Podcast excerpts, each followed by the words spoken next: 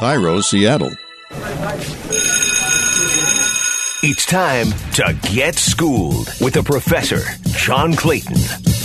And welcome to Schooled with the Professor. And I'll tell you, of all the years of following owners' meetings and votes on uh, different rule changes, this now turns out to be the least. And I don't know, maybe because it went a little bit longer, because these things were usually decided in March or maybe at the latest in May. And so here on Schooled with the Professor, talked to Kevin Seifert from ESPN.com. And I mean, when you look at the big picture, I mean, what there was about 10, nine or 10 things to vote on. And by the time you got down to it, only four or so were able to pass.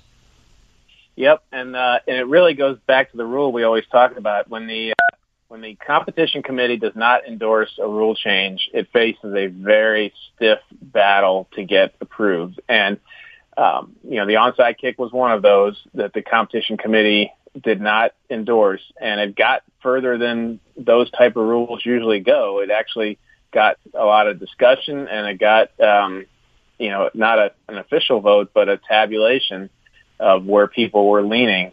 And, uh, but in the end, that, you know, I think we know the competition committee has a lot of power in terms of whether owners decide to approve rule changes or not. What what what is their uh, objection to try to go to the fourth and fifteen? What seems because again they they were able to get it up to sixteen votes in the second year that they've tried to get that through. So they got it to sixteen, yeah. but you have to get to twenty four. What does a competition right. committee and I guess some of the NFL traditionalists don't like about that? I think there's there's a couple camps. One, there's just, as you mentioned, traditionalists who view it as gimmicky because it's a it's an unti- it's not a true football play in terms of um, the way we normally think of it because the clock's not running and you didn't earn your spot at the 25 yard line. You just kind of, it was just kind of randomly put there. So there's some people who just think that it's a jarring um, change to the flow of a game. Uh, there were some other people who thought that maybe it was too much in favor of the offense that just scored and now is trying this alternative and that it wasn't difficult enough because you could, you know, get a pass interference call and suddenly it's an automatic first down or some other penalty that where you didn't even get, actually gain the yardage, but the defense commits a penalty and that allows the team to, to ret- other team to retain possession. Um, there was some concern about if you allowing a, a player to advance the ball without the clock running. Um, you know, so you get to get 15 yards, but you could still run for more. And normally in those late game situations, every second counts and players have to decide, should I go out of bounds? Do I, do we use our last time out? Should I just run and get as many yards as I can? And none of those uh, restrictions that the offense normally faces would be in play on an untimed down. And finally, I think there was some concern about the equity of it. Uh, if you have one fourth and 15 play and you have Patrick Mahomes as your quarterback, you got a shot, right? Um, if you, if it's fourth and 15 and your starter is hurt and, and you're playing your backup and all of a sudden, you know, um, Sean Mannion is trying to get you a fourth and 15, you have a much less uh, of a chance to, to, to get it. And so, um, and that's different from how things could go over the course of a game with a backup quarterback versus a Patrick Mahomes. So those are some of the objections they had.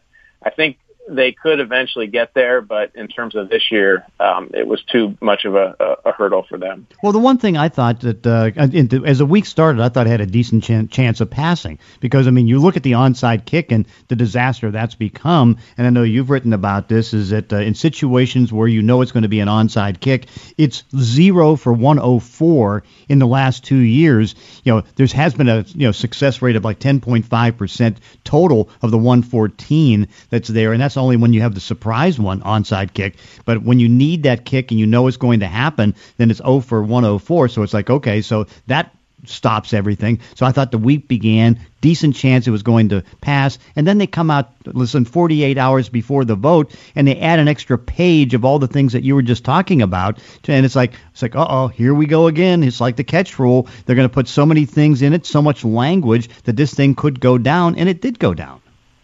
Right, and it was a, a proposal from the Eagles, and so Jeff Lurie, the owner, was sort of in charge there, and and they were getting, you know, they were, the people who wanted this were very uh, aggressive and ambitious, and the Eagles being one of them, and so they were really seeking out uh, the opinions from people who were reticent or against it, and you know, how can we fix this? How can we address this? How can we make this something you can vote for. And they were getting suggestions from here and there, and you know, and then this gets added into the to the uh, proposal, and that gets added in, and then this exception, and then that uh, change, and and the next thing you know, as you say, you have a very long and involved rule for a one, very specific play, and uh, a the NFL likes to stay away from that because it puts a lot of pressure on officials to keep straight basically a separate set of, of ground rules for this one play and be on guard for any violations. And two, just the more simple thing of the more complicated something is, the more likely something is to go wrong or the more likely there is to be some unintended consequence. So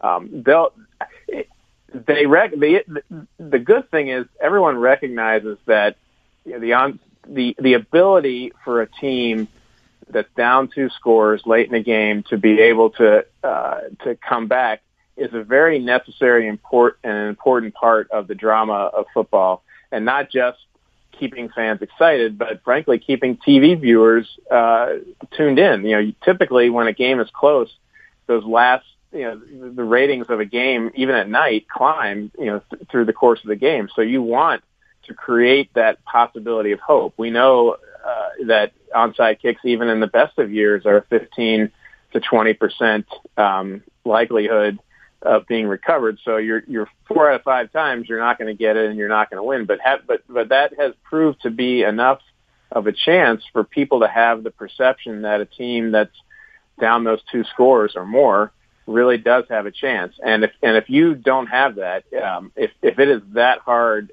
to recover an onside kick as it has been the past two years, and expect an onside kick. The surprises, as you said, are more uh, have a higher percentage. But when, when you're expecting an onside kick and you have a very small percentage chance of actually recovering it, um, unless you have some great kicker who knows how to do it, uh, then that really changes the late game theatrics of football, which is one of the most exciting parts of the game. Yeah, I love Danny Kanell came out yesterday and tweeted, it's like, okay, so let's here's what they did. They basically said that here can be the most exciting play in sports, a fourth and 15 with everything on the line to try to get you back in the game, but instead they'd rather go to a nerdy kicker. I thought that was a pretty good yeah. Line. Yeah, it's uh, that's that, definitely a Kanell line there. Um, and and as we have talked about, like like that that speaks to a larger point where the NFL has has recognized that the kickoff is one of the most exciting plays in the game, um, the kickoff return, I guess I should say, um, and happened over the past couple of years is that they've they've dramatically, for safety reasons, but dramatically reduced the excitement level, and because we're now at almost 60% touchback. So you only have a, a chance of return on the other, on the other 40%. And who knows how often those actually will lead to something interesting. Um, and then, so now you have a chance. To, I think fourth and 15 is definitely exciting, even if it's a little gimmicky. And they had a chance to spice it up a little bit and they, um, and they declined. So, so they really have gone in the wrong direction, not from a safety standpoint, but certainly from a drama and entertainment standpoint on what is norm, what potentially could be a, one of the most fun parts of the game. Well, the Baltimore Ravens put in to try to get the uh, sky judge, but of course, knowing that the competition committee isn't in favor of that, they had to change the wording on it and calling it booth umpire. And so, yeah. uh, all of a sudden, next thing you know, that thing was going to be pulled the day before the owners' meeting, and no chance to vote on that. Although they did make one adjustment in having the replay official now being able to confer a little bit more as the game goes on with the referee and they're going to experiment that with the, in the preseason if there is a preseason. Uh, I yeah. guess that's a start, but it's not what I think is needed, which is Sky Judge. Yeah, I mean, the, and and the somehow or another, whether it's through replay or a, sky, a, a, a true Sky Judge or some other idea that we haven't thought of, it seems clear that the NFL needs a safety net there for officiating um, for the foreseeable future until they're you know, when and if they're able to get their officiating operation to the point where they don't need it anymore. But there's too many examples of just egregious misses that have occurred to feel like those are suddenly just going to go away. And so whether you, it's a sky judge, um, you know, who has the full authority of, of an on-field official and is basically the eighth official and can not only tell the referee when there's been a mistake, because they're upstairs watching on on TV, they can actually throw the flag themselves, um, or they could tell a referee, hey, you really need to pick that up. Um, ha- until you have that kind of authority, the, the experiment that they're talking about is very, very limited. And in reality, it, it really just formalizes what happens on some crews already. You know, there's already replay assistants in the press box who are in charge of sort of administrating the, the replay process when there's a challenge or in your last two minutes. Um, and so many of the coaches thought, well, why can't you just make that guy the sky judge? And the NFL and the officiating department don't consider those replay assistants to be full-fledged officials because many of them haven't officiated on this level or at all, and they're not, you know, and if you find a qualified official, you're putting them on the field, not in the booth. And so they are reluctant to put them in that spot. And so um, it, it's it really what we've what we've seen in the past few years is that occasionally a referee will ask if he trusts the replay assistant, hey, you know, over his wireless, you know, where's where's the line of scrimmage, or you know, I lost track. What you know, are we sure what time what time should be on the clock, or you know, did his foot really touch the white line? You know, that kind of thing. And that's not supposed to happen, but I think everyone is sort of understands that it does, and it, in the end, maybe justifies the means of that that you get the call right. And so, really, what the experiment is on the for the preseason and potentially move into the regular season would be just to formalize that and make everyone aware that the referee, if he chooses on certain types of plays, can ask the replay assistant for some help on on seeing or rewinding and looking at um, at what just happened on the field. Okay, let's go over what they did pass, which of course I think in each case is maybe about what one or two plays a game. Uh, Philadelphia's proposal, which was to amend the rules so you have a permanent expansion of the automatic replay reviews, including scoring plays and turnovers negated by a foul. Uh, and or an unsuccessful try. Uh, that one was kind of a no-brainer, I think. But uh, how many plays is that going to affect the game?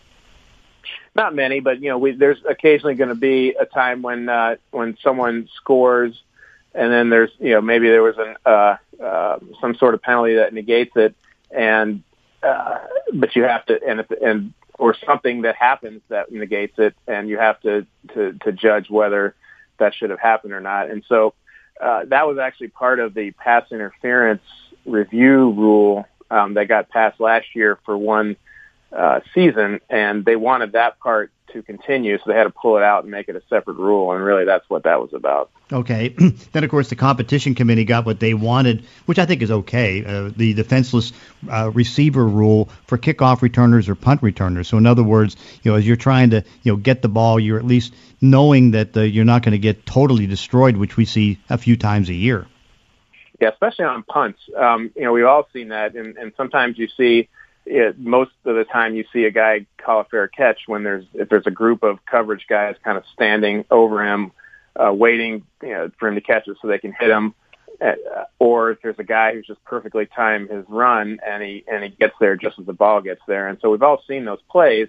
And you know, if you do that to a wide receiver, if you hit him just as he catches the ball while he's in the air and he can't defend, you know, ward off your your your hit, uh, then that's a penalty for hit on defenseless receiver. And so it, it just makes sense. I'm sure many people are surprised to know that it wasn't already in place, uh, and or not, but like that that seemed like a no-brainer in terms of safety as well. Yeah, and the the other one is kind of the Bill Belichick rule, which Bill Belichick's the first one that saw the loopholes when you're trying to win the game and cl- close out the clock, either at the end of halves or at the end of games by going back to back dead ball fouls. Describe what the dead ball foul is and how much time, at least once they've canceled that and not allow it to happen, you know, that Bill Belichick was able to run off time and even Mike Vrabel in a game against Belichick.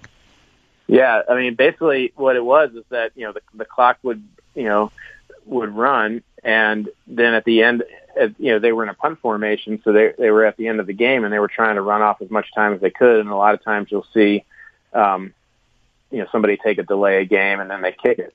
Well, in this case, they took the delay of game, or they committed some other penalty, and they went back to line up, and, the, and it was a dead ball foul. So the clock, you know, as soon as the referee on is ready, the, you know, he blows the whistle, and the clock starts again and then he committed another. You know, they, you know, you wait the the next, you know, 35, 40 seconds or whatever, and you you run that off, and then you commit another penalty. And so that was basically what they were doing, and running off more than a minute um, in a way that you know clearly manipulate. You know, they were they were intentional penalties. They weren't things that you know.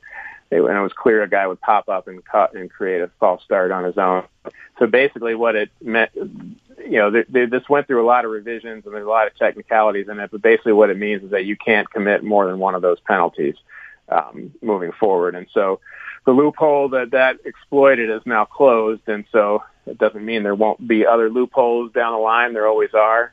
Um, it was a legal play last year. The Patriots, it wasn't cheating. It was just taking advantage of the way the rule was written and, and with an unintended consequence, and they managed to uh, to clear that up. And then the final one was the uh, you know expanding the number of players you can get off of injured reserve from two to three. But I know there was language issues that kind of complicated it a little bit because it was before the uh, cut down day, after the cut down day. So what did they resolve on that? Yeah, so it used to be that you had to, you couldn't designate somebody for return that you put on injured reserve before the final cut down day. So they, they were trying to disincentivize people from stashing players prior to that cut down that, you know, maybe had a minor injury and then you could bring them back in the middle of the season. They wanted those players to, to remain active and then, um, you know, had to be, and if you didn't want to keep him on your roster, then you'd have to subject him to waivers before you brought him back. So, but, but they, they reversed that and you can now do it because, you know, there are players who suffer legitimate injuries, um, that, you know, are going to keep them out for, during the training camp that are going to keep them out for an extended period of time, but not for the whole season. And so you really do want to bring them back. So they, they allow that now. And they also now allow you to, um, to to designate up to three players uh, for um, for uh, return, and that you're allowed to use the bye week as one of your weeks now. Um, and so they made it. They basically made it more flexible to be able to bring players off of injured reserve. Um, you know, there's probably a lot of reasons for that. Uh, among them, I think, is is the fact that this year there's everybody's going to need a little more roster flexibility. I have no idea what teams are going to do what they'll be allowed to do in terms of if a player tests positive for COVID. You know, are they going to be able to put them on injured reserve? Are they going to have to carry them on their active rosters? How's that going to work? But I do think that teams are going to need, you know, and can always and have needed even before COVID, um, more roster flexibility to ensure that you have proper depth on game day at each position, and so that is probably part of that as well. Mm, very, it was an interesting but uh, not very active owners meeting to vote on things. But as always, you've kept up on everything so well. Kevin Seifert from ESPN.com. Thanks for joining us on Schooled with the Professor. Thanks for having me, John. And that does it for this week's podcast. In between episodes, you can follow me on Twitter at Clayton ESPN. If you enjoy these weekly one-on-one conversations, consider leaving a review on iTunes or wherever you're listening to the show. Thanks for listening. See you next time on Schooled with the Professor.